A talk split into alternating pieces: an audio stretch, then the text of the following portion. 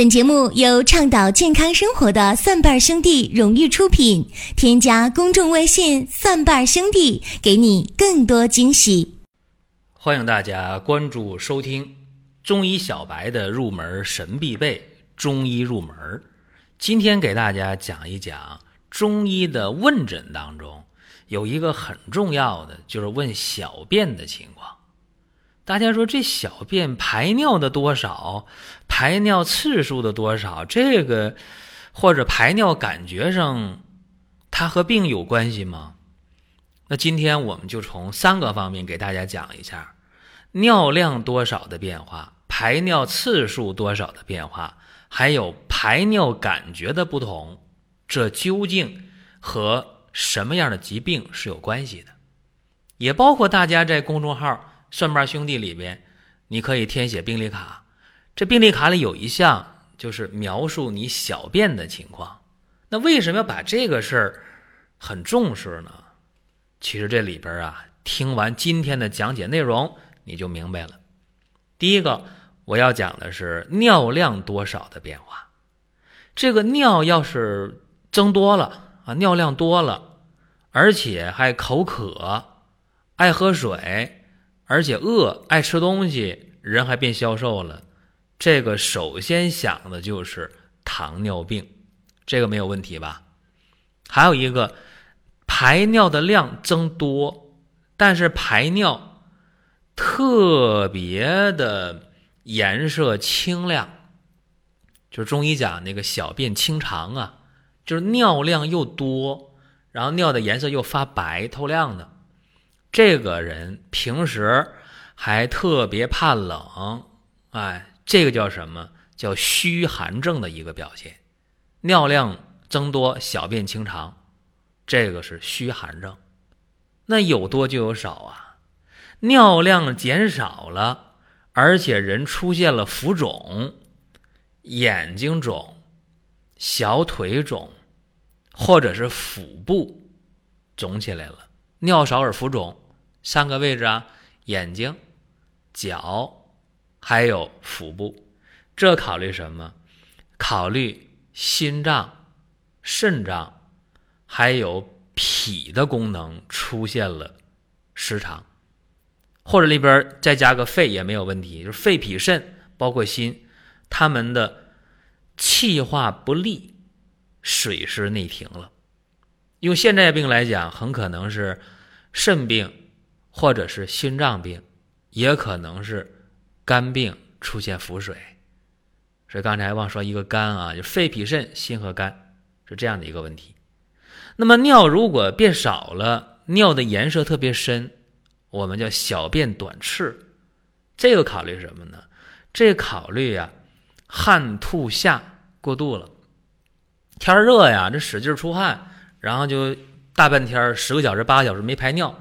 很正常，或者排点尿，颜色特别深，尿特别少，那你汗出的多了吗？对吧？水都从汗跑出去了，或者你吐了，呕吐非常厉害，或者是我们看那个严重的腹泻，痢疾的拉脱水了，是吧？这时候尿很少很少的，这是一些情况，汗吐下伤津了，还有人热盛伤津，啊，说这天儿特别热啊，尤其在这个。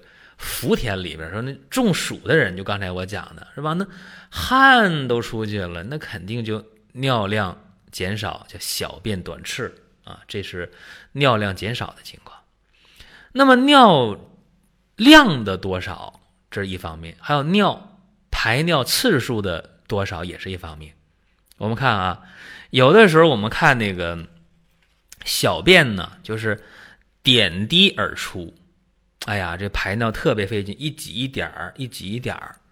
这个最常见的就是前列腺疾病啊，前列腺增生肥大的时候，尤其老年人，那小便一挤一点儿，一挤一点儿，尿特别特别少，滴滴答答可费劲儿了。甚至那个前列腺增生肥大到癌变的时候，非常严重的时候啊，这个小便干脆不通了，一点一点都没有了，就小便不通，点滴不出了，这个叫闭啊，关闭的闭。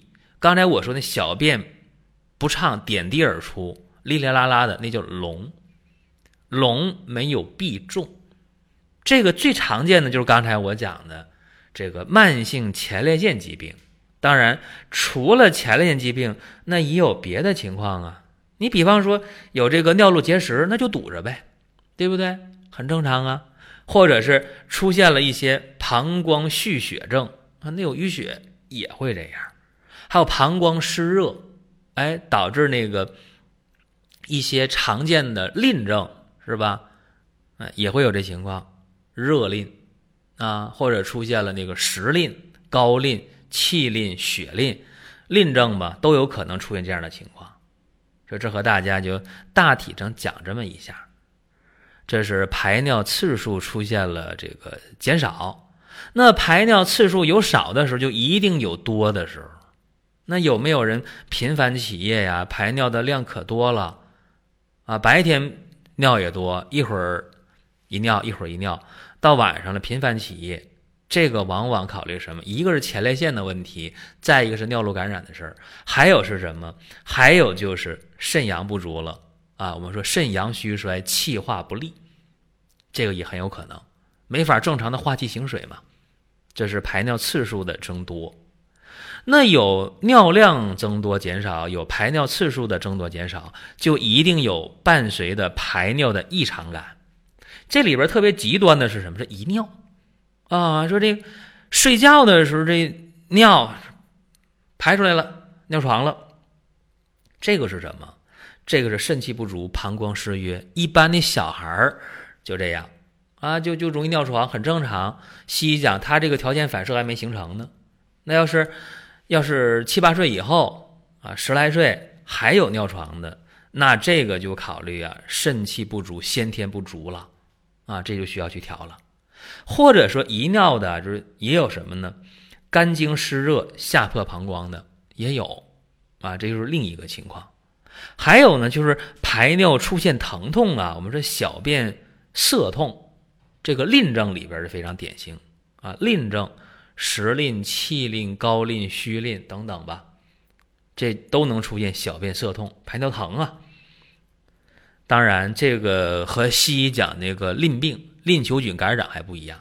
西医讲那个淋球菌感染、淋病，那肯定也得疼啊，那小便排起来很不舒服啊。再有就是排不净。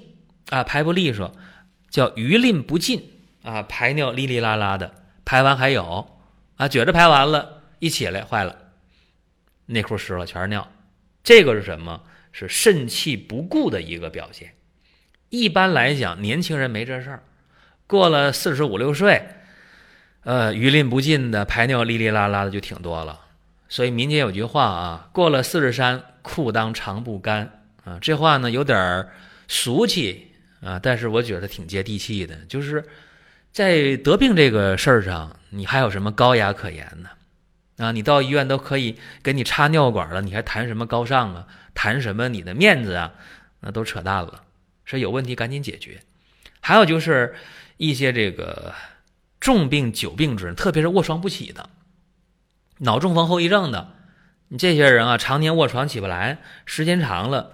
那就余淋不尽，哩哩啦啦的，甚至最后就得插尿管了，这是一个情况。还有一个更麻烦呢，叫小便失禁。